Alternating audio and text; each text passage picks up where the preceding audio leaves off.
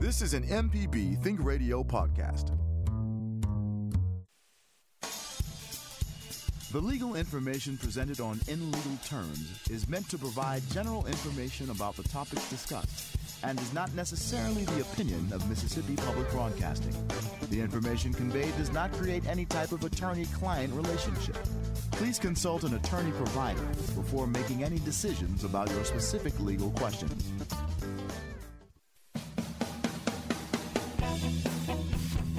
Welcome to In Legal Terms from MPB Think Radio, the show all about you and your rights. Our host is Professor Richard Gershon of the University of Mississippi School of Law. I'm Liz Gill. Hello, Professor Gershon. Good morning, Liz. Hope you're doing well today. I am excited, as always, to welcome Attorney Richard Courtney to the show. Rick has been very generous with his time to this show and other shows for MPB. And Rick, would you please remind us of your background and your practice area? Sure. Professor Gershon, I graduated from the venerable Ole Miss Law School back in 1977 and went to work with my dad as a general civil practice lawyer in Jackson area beginning in 78. I had daughters, twin daughters born 43 years ago tomorrow. Happy birthday, Melanie and Melissa, tomorrow. Went in 1979, and Melanie has a disability, and Melissa does not. So that sort of began a new phase of life for me. We began learning, my wife and I did, about disability programs and public benefits and Medicaid issues and caregiving things. And over those last few decades, has sort of honed my skills and knowledge base in estate planning, helping ourselves and families plan your estate, but also with some special emphasis in the areas of special needs planning and then elder law, which is related to special needs planning because, as I tell people, my daughter has some benefits through Medicaid, and if my mom, who's 92, needed Medicaid for a nursing home, she would have to meet the same financial criteria that my daughter has for that program. So elder law and special needs law wrapped around a general estate planning practice is what we do. Well, and you have spoken about special needs trust and you know, using those in the past, and those are great shows. And today we're going to talk generally about estate planning. So what exactly is an estate plan?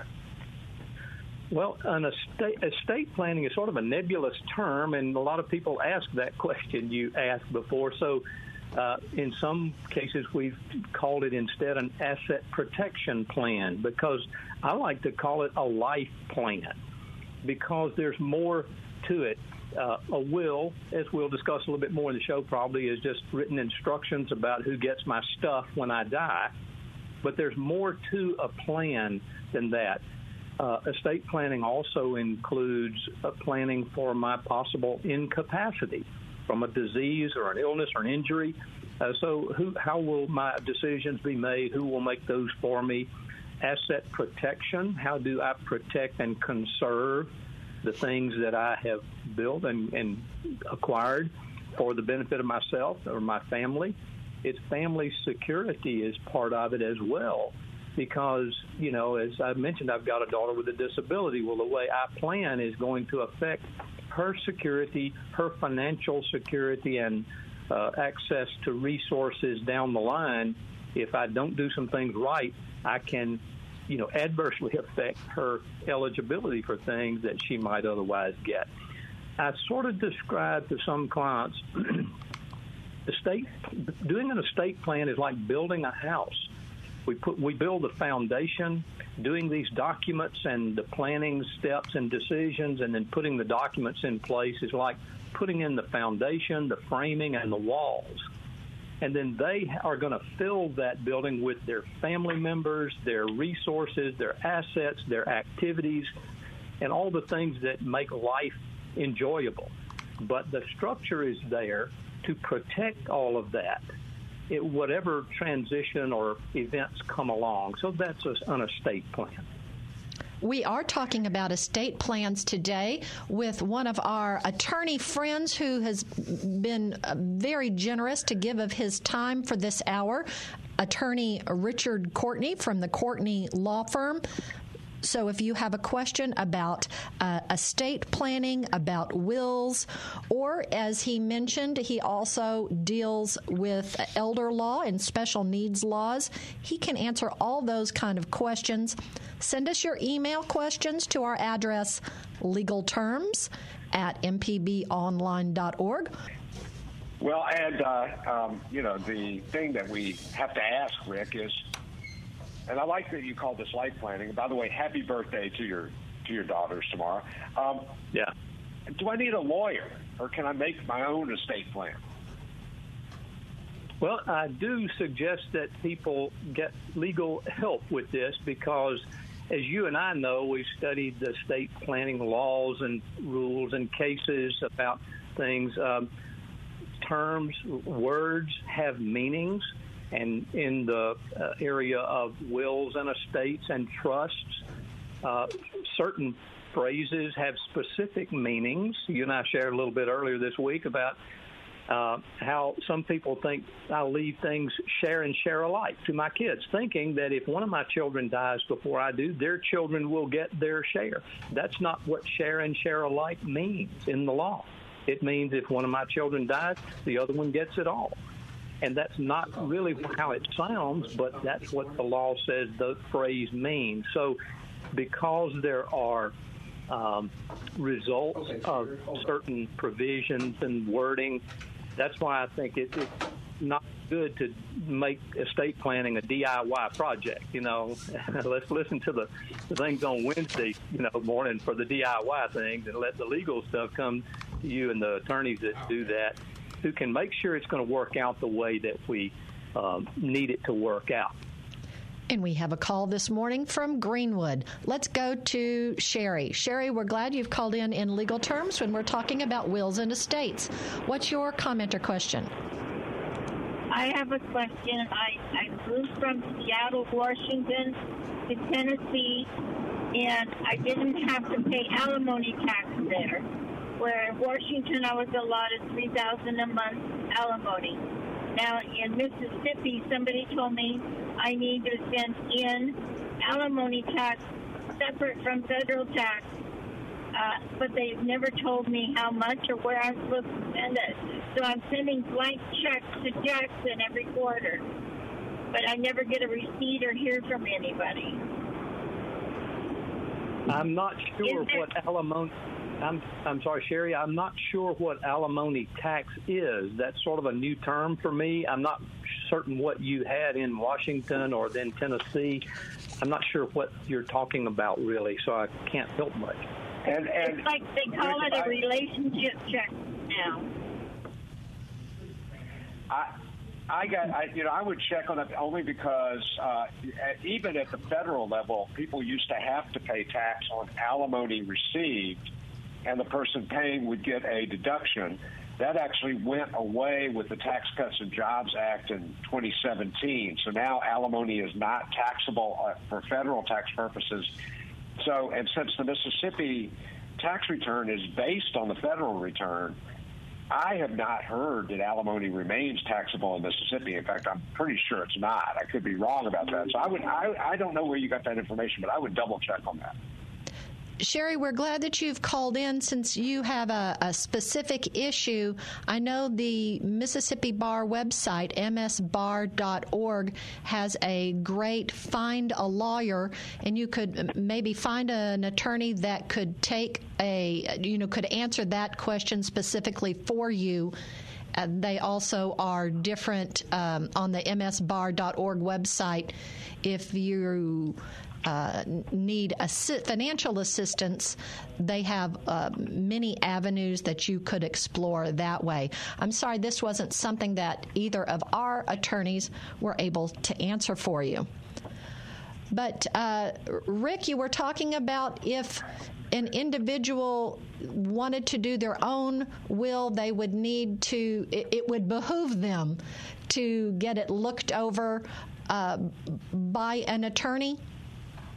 Yes. In fact, just yesterday I was meeting with a couple who had done wills in a prior year, and we talked about another issue they were really concerned about how to treat an adult child with a disability in the context of their estate plan. But in the process, I said, well, let's look at your will, see what you've got here to make sure it doesn't interfere with what we're talking about.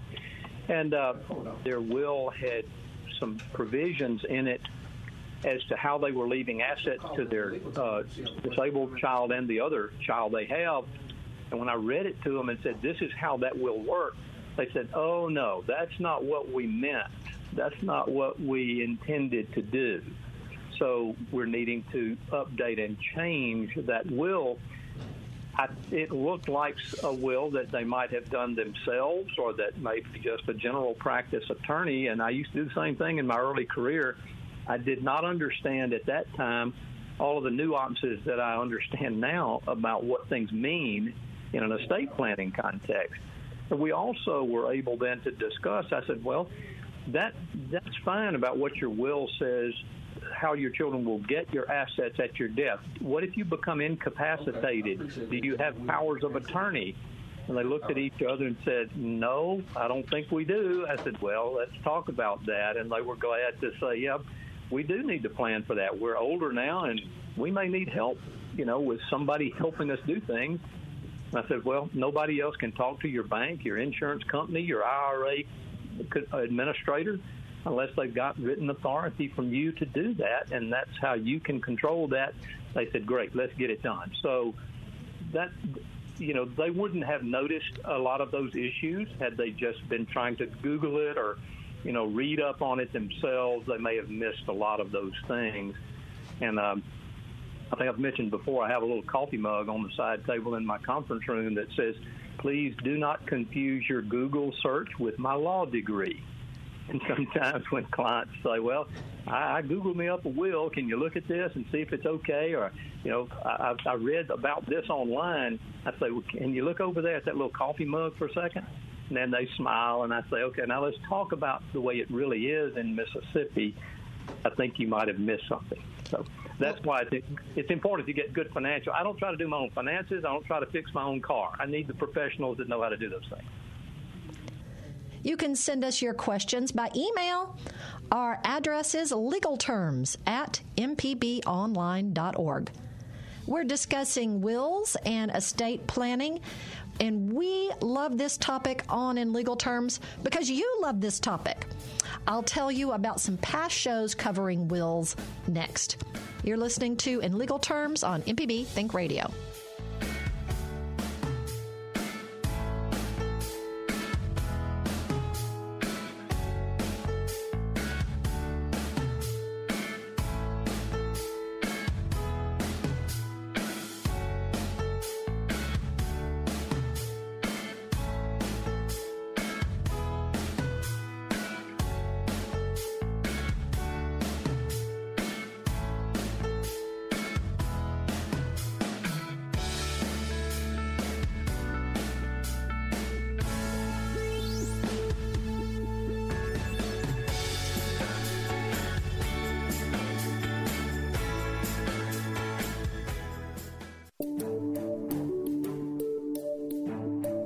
Hi, I'm Dr. Jimmy Stewart, Professor of Internal Medicine and Pediatrics at the University of Mississippi Medical Center.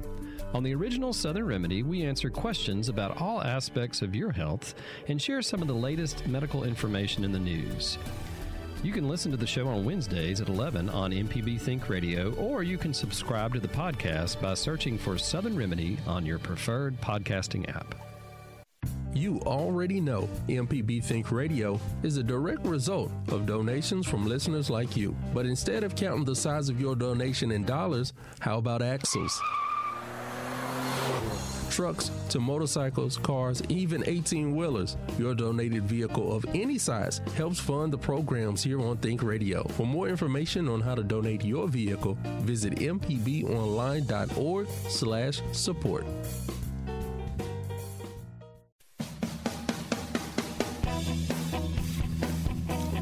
This is In Legal Terms. Not everybody has a chance to listen to our show live, so if you've missed any of our program, you can listen to the whole show at in legal terms. .mpbonline.org.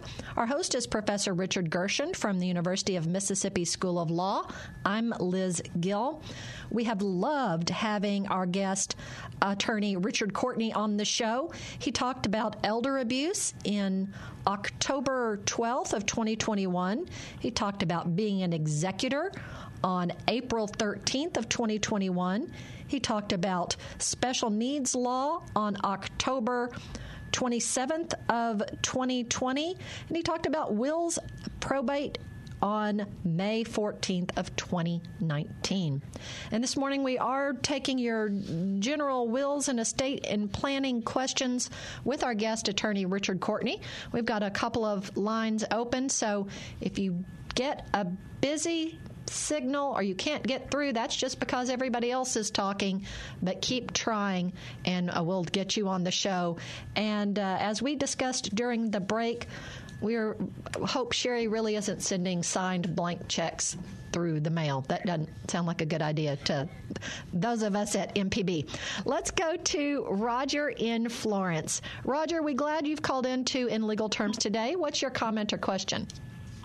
Oh, what a great show. And Rick, you know I admire what you do, and you and I have a few disagreements from time to time about people who want to make themselves look poor and thereby get Medicaid by setting up trusts. But I'm not calling about that today. You'll be relieved.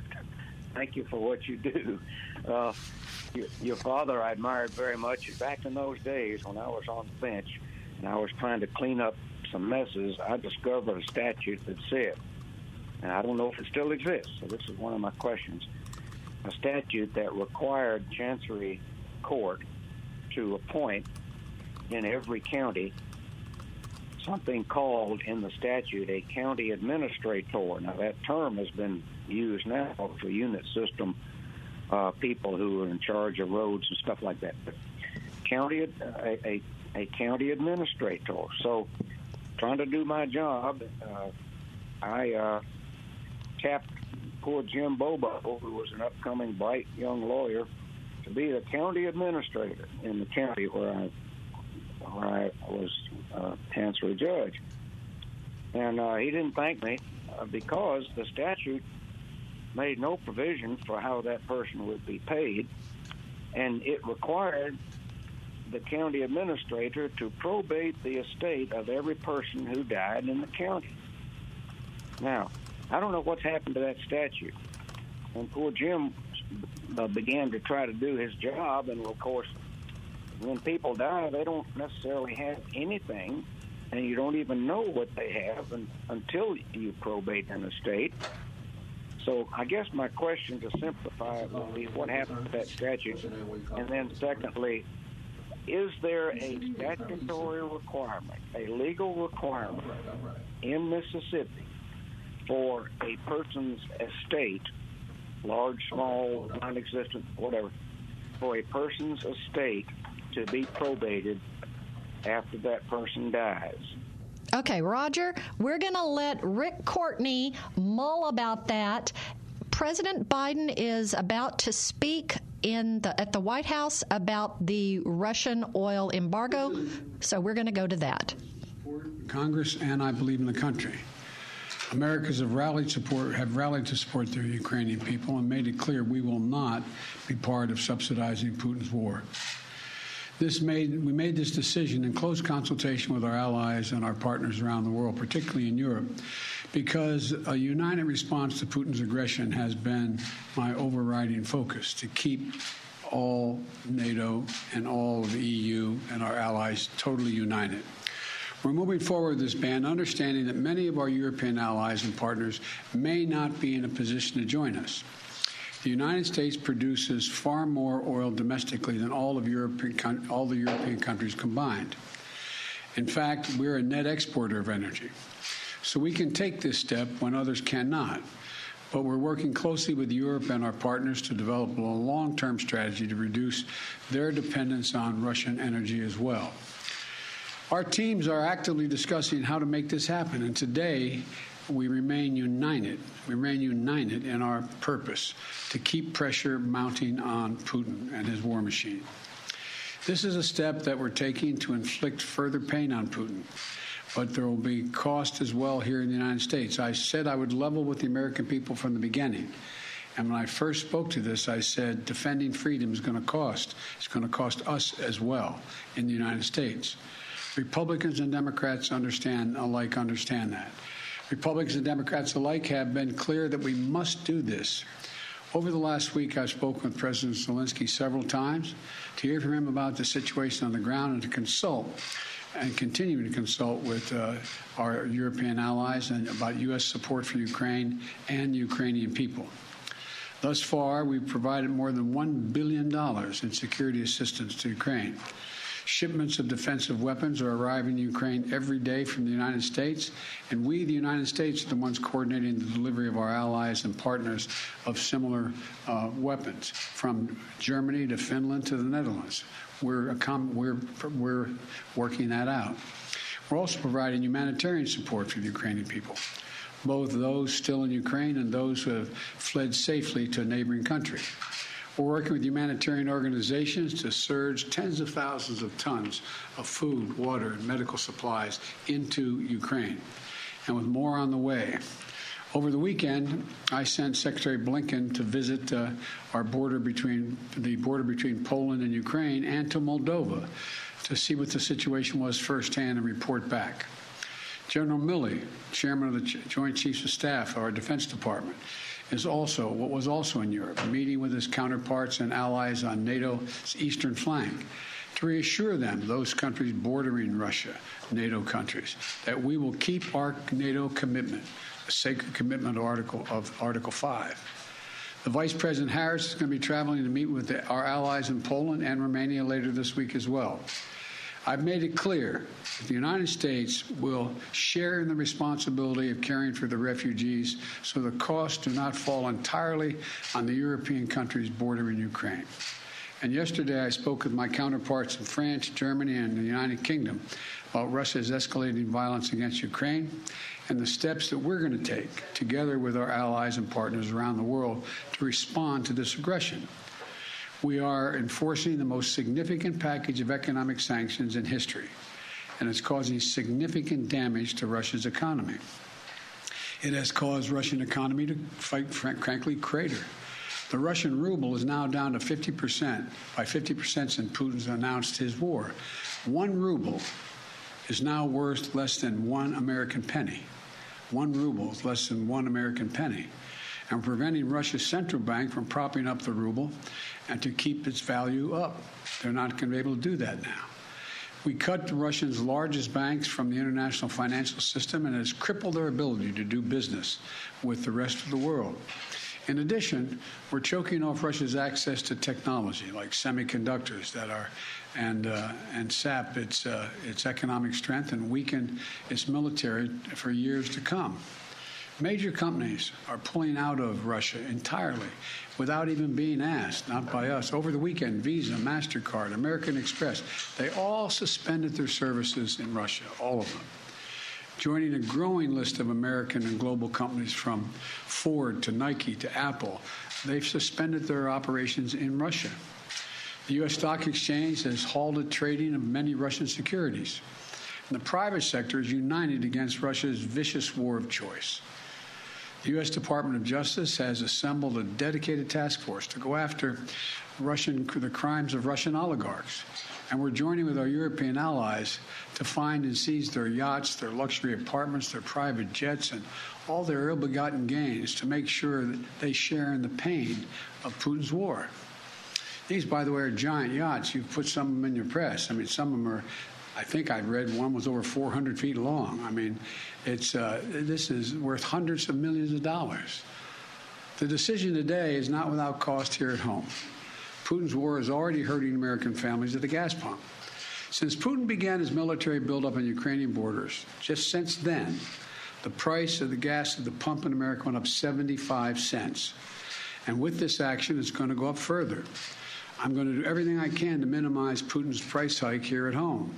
In coordination with our partners, we've already announced that we're releasing 60 million barrels of oil from our joint oil reserves. Half of that, 30 million, is coming from the United States.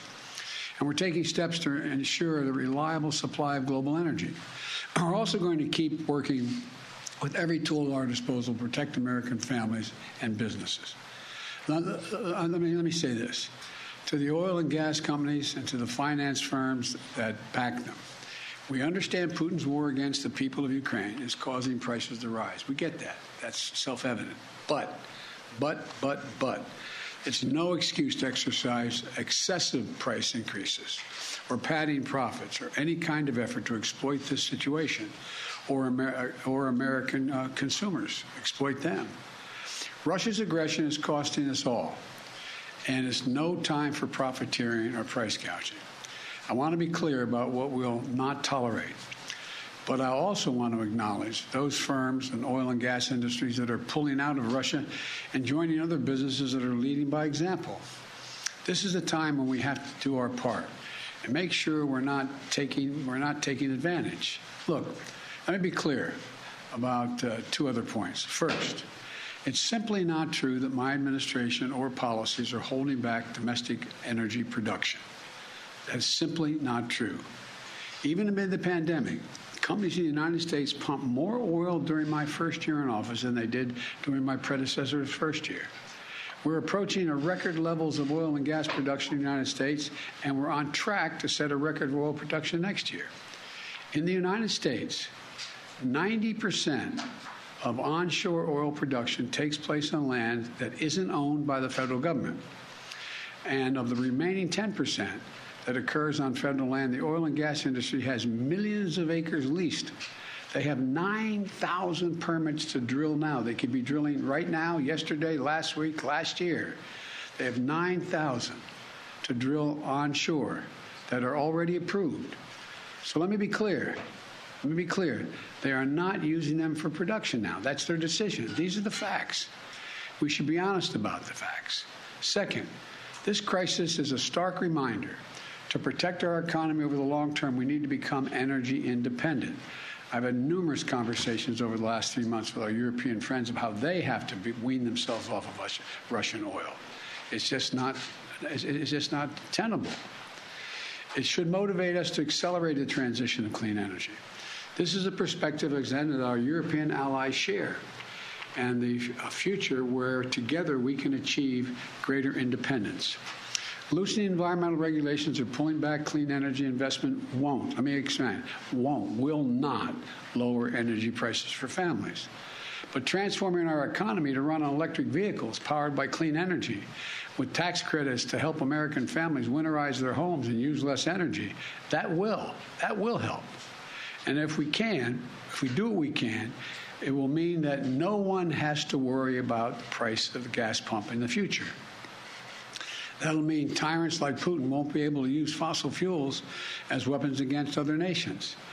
And it will make America a world leader, manufacturing and exporting clean energy technologies of the future to countries all around the world. This is the goal we should be racing toward. Over the last 2 weeks, the Ukrainian people have inspired the world, and I mean that in a literal sense. They've inspired the world with their bravery, their patriotism, their defiant determination to live free. Putin's war has caused enormous suffering and needless loss of life of women, children, everyone in Ukraine, both Ukraine and, I might add, Russians. Ukrainian leaders, as well as leaders around the world, have repeatedly called for a ceasefire, for humanitarian relief, for real diplomacy. But Putin seems determined to continue on his murderous path, no matter the cost. Putin's now targeting cities and has been targeting cities and civilians, schools, hospitals, apartment buildings. Last week, he attacked the largest nuclear power plant in Europe with an apparent disregard for the potential of triggering a nuclear meltdown. He has already turned 2 million Ukrainians into refugees. Russia may continue to grind out its advance at a horrible price, but this much is already clear. Ukraine will never be a victory for Putin. Putin may be able to take a city, but he'll never be able to hold the country. And if we do not respond to Putin's assault on global peace and stability today, the cost of freedom and to the American people will be even greater tomorrow. So we're going to continue to support the brave Ukrainian people as they fight for their country. And I call on Congress to pass the $12 billion Ukraine assistance package that I have asked them for of late. The Ukrainian people are demonstrating by their physical courage that they are not about to just let Putin take what he wants. That's clear.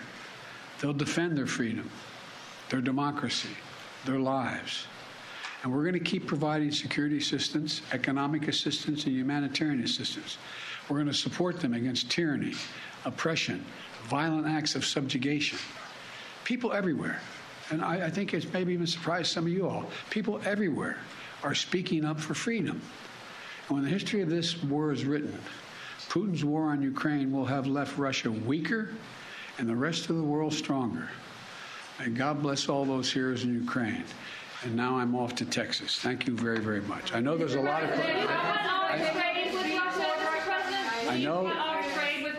I know there's a lot of questions, but there's a lot more that has to be made clear, and I'm going to hold on that until we get more information. Thank you. Appreciate it. That was President Biden speaking just now from the Roosevelt Room in the White House. He announced further action against Russia. He is banning all imports of Russian oil. The president said, quote, "We will not be part of subsidizing Russia's war." The president also said at this point the United States has provided more than $1 billion in security assistance to Ukraine, and that defensive weapons are arriving for the Ukrainian military every day. We're going to talk about the implications of this latest sanction with NPR White House correspondent Scott Detrow and chief business correspondent Scott Horsley. Welcome to you both. Good to be with you there. I'm going to start with you, Scott Horsley. Explain what this ban means in practical terms. Well, it doesn't mean a heck of a lot in practical terms. Russia is a major player in the world oil market, but it's not a major supplier to the United States. Just to give you an example, last week the U.S. imported 3.6 million barrels of petroleum from Canada, about 500,000 each from Saudi Arabia and Mexico, zero from Russia. Even before the war, Russia was a pretty trivial supplier to the United States. So as a practical matter, the U.S. turning its back on Russian oil is not a huge big deal. The Europeans, who are much more dependent on Russian oil, as the president acknowledged, in many cases won't be able to do this, although this has certainly been a wake-up call for Europe, and they're talking about weaning themselves off that dependence on Russian energy. But that's not going to happen overnight. They're not going cold turkey. Right. I want to talk about all those things in more depth. But first, Scott Detrow, as Scott Horsley just mentioned, this is mostly a symbolic move. This isn't going to move the needle. Then why make it now? Well, I think because Biden is trying to keep to this line, and it is sincerely a key part of his approach to this war in Ukraine. It's not just public relations, of maximizing economic pressure on Russia. And the U.S. is doing that because the U.S. does not want to get involved militarily in this, because many people see that as World War III.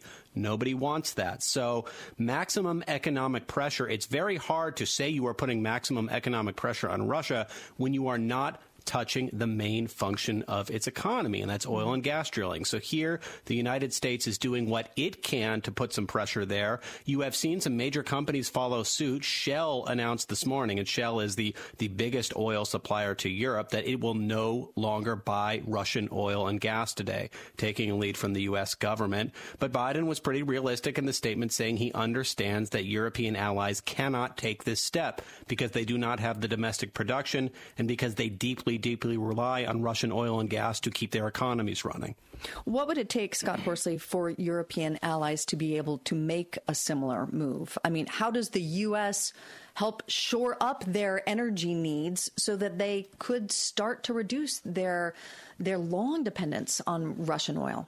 Well, we have begun doing that. For example, the United States has been exporting a lot of liquid natural gas to Europe, which helps to reduce their reliance on Russian gas. We could send more crude oil. There are limits. There are physical limits on how much liquid natural gas can be exported and imported right now. It's not as fungible as oil is. So again, trying to replace a large quantity of energy from Russia is not something that's going to happen in weeks or even months, but it is something that could happen over the longer term. And I think you are seeing a commitment from the Europeans to make that kind of transformation. I think they have seen the challenge that comes with being dependent on Russia for energy. Mm-hmm. Scott Detrow, I noticed the president make a shift, right? Yeah. He's talking about this latest sanction banning Russian oil from the U.S. And then if you listen carefully, all of a sudden he was talking about his domestic agenda and energy independence, right? Absolutely. I mean, we have been talking for about a year now of how the biggest political vulnerability for the Biden White House is inflation, right? Even as the economy has gotten better on so many fronts, inflation is at a decades-long high. That's a big political downside. Biden knows that, and he knows that this is going to contribute to higher gas prices, one of those places where inflation is front and center. So you heard him, first of all, say, look, I'm going to level with the American people. Gas is going to be more expensive because of this move, but it is worth it to put pressure on Russia. Then he got a bit defensive, taking the time to refute criticism you've seen from Republicans in recent days, saying it is simply not true that my policies are cutting back on domestic oil production. And then you had this strange moment where a president who campaigned for the White House saying that he wanted to end, carbon emissions, net carbon emissions in the U.S. economy in the coming decades, which would basically mean moving entirely away from oil and gas, somebody who has done more than anyone really to get the electric vehicle market up and moving, bragging about how much oil is produced in the United States, saying it's the number one supplier of oil to the world, more oil pumped the first year of the Biden presidency than the last year of the Trump presidency. That was really an interesting moment. And then I'll just very quickly add that he then pivoted, saying this is a reason, even more of a reason, to pass the big green energy policy that Biden has pushed for, but is right now totally stalled in Congress. Scott Horsley, what did you hear in there? Yeah. Yeah, I mean, Biden is right about that. Now, it's certainly true that the fossil fuel lobby has not gotten everything they've wanted from this administration. They'll use this opportunity to say we need to have more drilling on federal lands or more offshore drilling or to restart the Keystone XL pipeline to bring oil from the Canadian tar sands, all the things that are on their perennial wish list. This is an opportunity to campaign for those things. But it is certainly true that oil production in the U.S. is expected to hit a record high next year. And to the extent that oil production has fallen since its pre-pandemic levels, that's a consequence of deliberate decisions that the oil producers have made not to spend the kind of money that they had been spending and to take advantage of these prices and reap some profits. Their investors had been complaining that they were being too undisciplined and flooding the market with too much oil. So they've gotten discipline, and that's what's keeping that oil in the ground right now, not the policies of the Biden administration.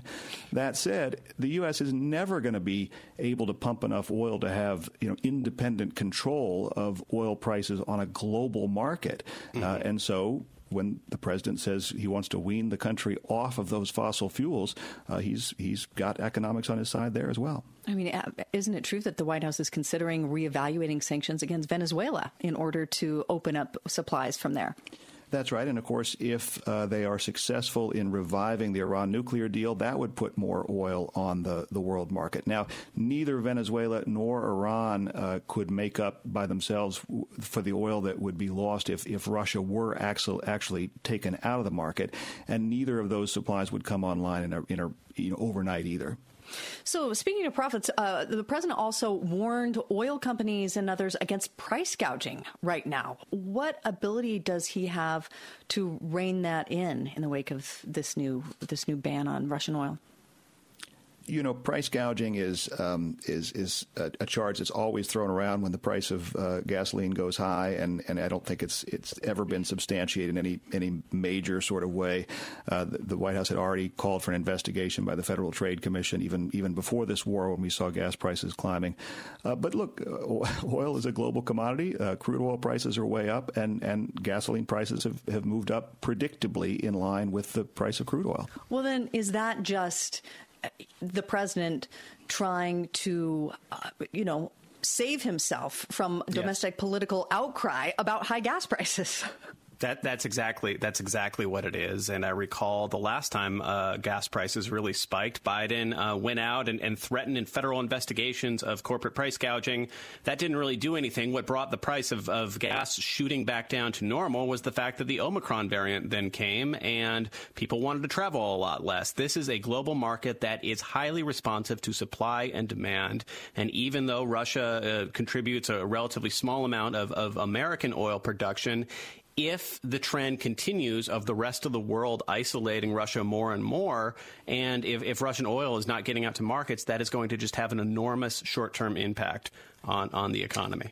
I mean, we can't ignore that the midterm elections are coming up, and the president talked about, quote, Putin's price hike. Mm-hmm. Scott Detrow, how concerned are Democrats that they're going to get blamed for high prices at the gas pump ahead of November elections? Well, on one hand, that is Democrats' top concern. I've talked to a lot of people running for office who are just very frustrated with how much the Biden White House minimized inflation all of last year, was late to take it seriously, and has not really come up with a comprehensive way to address the issue, even though, of course, the White House in all circumstances has relatively little control over a big issue like inflation. On the other hand, though, NPR's last poll gave Biden an 8-point jump in his approval rating. You're seeing similar trends from other pollsters out there. He had been sliding from midsummer on, and Americans seem at the moment to be behind Biden's response to Russia. They are backing the way that he has organized allies to put an economic crunch on Russia. And if he is successful at framing this as, you know, Putin's price spike is what he was saying, maybe that will alleviate this a little bit, or have people think perhaps that is the reason, and not broader Biden economic policies that are leading to higher gas prices. But that is about 6 or 7 degrees of speculation from now. So I'm not going to make any firm statements on what could happen with voters. Right. So President Biden made a point to say he'd spoken with Ukraine's President Zelensky a couple of times over the past week, that humanitarian aid is on its way, that the U.S. is prioritizing the humanitarian crisis. But this is still a very difficult political problem for President Biden to have this crisis happen on his watch. I'll just ask for closing remarks briefly from both of you. Scott Detrow. I think the next thing to look for in terms of how the administration is handling this crisis is this high-profile trip that Kamala Harris is taking to Poland and Romania in the coming days. This will be the biggest moment of the administration dealing with European allies taking on Russia. So looking to that, Asma Khalid will be covering this for us. Scott Horsley.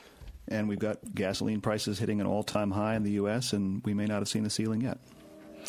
NPR White House correspondent Scott Detrow, chief business correspondent Scott Horsley, we appreciate your analysis and context. This has been special coverage of President Biden's announcement of a ban against Russian oil imports into the United States as retribution for Russia's war in Ukraine.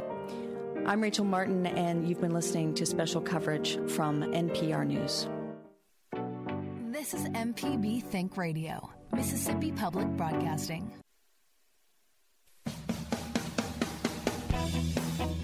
And now we will finish up our hour where we're talking with Rick Courtney, attorney. Hey, wait, did I say? This is in legal terms on MPB Think Radio. We're talking about wills and estate. Before we heard from the president, Mr. Courtney, we had Roger from Florence call in wanting to know a couple of questions about county administrators and something else. Can you give him his answer? Yes, Roger. I looked it up while the president was speaking, and Section 19 of the Code, Title 19, deals with county administrators and their general duties to do county financial administration things. But in the probate section of our Code, Section 91-7-79 does say that the Chancery Judge shall appoint a county administrator who would have the responsibility of administering or probating an estate of someone who dies either in the state or out of the state, where they have property in the state and no one else comes forward to probate that. So there is a county administrator who would do those things, and it's still in the law. Thank you for checking on that for us, Rick. We're going to go to the phones and talk with Deborah from Greenwood. Deborah, you get a prize for hanging on the line through the president's announcement. What is your comment or question for Attorney Rick Courtney? Thank you so much for the opportunity, and I absolutely love Mississippi Public Broadcasting. My question is, I have an irrevocable trust in California, established in California, and I've acquired some properties in Mississippi. And I'm wondering, because the laws are different, do I have to have a trust established in Mississippi because of the properties here? Because my trust is old. It's about 20 years old. So I'd like to know, do I need to establish a new trust in the state of Mississippi because the laws are different? Deborah, you don't have to have a new trust for property in a different state than where your original trust was. One reason we suggest to clients who do set up a trust is if they own property in more than one state, set up a trust here if they live in Mississippi, then put all the title to all those pieces of property in the other state in that trust, and that can help avoid a probate later on and put all those properties under the administration of that trust. So not knowing what your trust in California says, I would assume that you could title the Mississippi property into that trust, and your California trust would own the Mississippi property as well as the California property.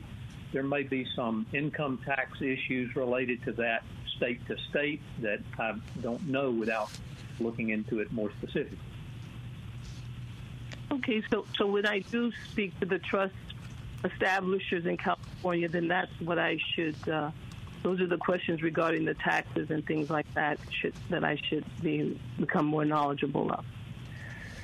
Well, yes, the trustee, and I'm assuming from the way you phrased it, you're not the trustee, but if the trustee wants to take title to the Mississippi property, it would be in the trust. Then it would be up to the trustee to determine whatever tax effect that has for the irrevocable trust. Okay, and I when I say that when I established the trust, I went to a company, you know, they set it up, and it is my trust. But someone that when I established it in California, I established it through a business there, and I haven't contacted them regarding my properties here. But I didn't know if I needed to establish one here because the laws are different in Mississippi regarding those things as opposed to what's in California. But it's generally not necessary to have a separate trust in each state where you own property. One trust could own the properties in various states as a general matter, but that's something to discuss with your trustee. Thanks, Deborah. We appreciate you hanging on, and we also appreciate Sue from Beaumont hanging on. Sue, we're glad you've called in legal terms today when we're talking about wills and estates. What's your comment or question? I'd like to ask you a quick question. How often can you change your will in estate planning? Oh, you can change it every week if you want to. Oh, really? I had a time who I had been made executor of his will one time, and then later at his death, I was at home, and I walked over there, and I saw his two daughters and his best friend sitting around waiting for the coroner to come, and I said, well, I think I'm the executor, and I'm going to have to take control of this house and the assets under his will. They looked at each other and smiled, and one of them said, Bubba, how many times did Daddy change his will since the one that put Rick in there? He said, at least 3 that I know of. So I said, well, I wasn't the executor. It got me out of a job wrapping that estate up. But that's just to illustrate that there's no limit on how often you can revise or update your will. But, you know, it's not a good idea to do it just recreationally. No. I was trying to find a caregiver that would take my estate as payment.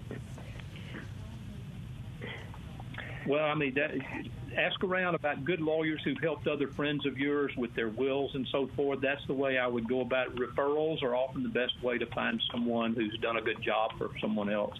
Well, thank you. You're welcome. And I would add, one thing, Rick, I'm sure you share this with your clients. I mean, if you have lots of wills, and you've done lots of wills, make sure that you let somebody know where your last will is. You cannot keep it secret. You got to let somebody know where it is. You got to let somebody know where your safe deposit box is, and how they can get the key, what your accounts are. And if you have crypto or anything like that, you've got to give somebody access to that information. Oh, we talked about that on Money Talks. If you die without giving anyone your digital currency passwords, that stuff's just going to float out there and nobody gets it. Yeah, that's right. And what he says about having too many similar documents floating around, that can be a real problem later on. You want to make sure that you destroy prior wills. Once you do a new will, that you destroy all those prior ones. And that's one reason we tell clients, they come in and say, I'd like to do an amendment to my will, a codicil. I say, yes, you can do a codicil. We prefer to just do a new will, because if you do a one-page codicil that just amends one paragraph, you have to attach it to your original will. It could get torn off later, lost, and you're back with the original will terms before, and that wouldn't be a good result. So we say you've got to have it signed the same way as an original will. Just do a new will and tear the old one up. Well, this has been an interesting show, but we're going to have Rick Courtney. We're going to see if we can impose upon his good humor and get him to volunteer to come be part of our show in the future, maybe in a couple of weeks, certainly maybe by April. We would love to have him in, because usually this is such a busy show because Mississippians are interested and have lots of questions. Rick, we are so thankful that you could be with us this morning. Thank you. Oh, my pleasure. Enjoyed it. That's going to wrap us up for today's In Legal Terms. Thank you, Jay White. Thank you, Java Chapman, for helping us get our show on. But thank you so very, very much to Professor Richard Gershon, who hosts from the University of Mississippi School of Law. I'm Liz Gill. Please join us Tuesday, 10 a.m. Central, for In Legal Terms on MPB Think Radio. And you can also find quite a few of our other Will and Estate podcasts on our podcasting platform or on our website, inlegalterms.mpbonline.org. Thank you.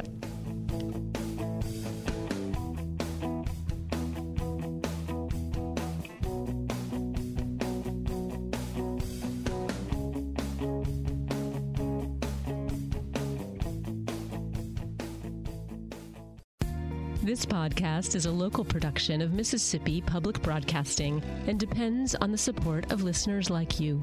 If you can, please donate today at mpbonline.org. And thanks.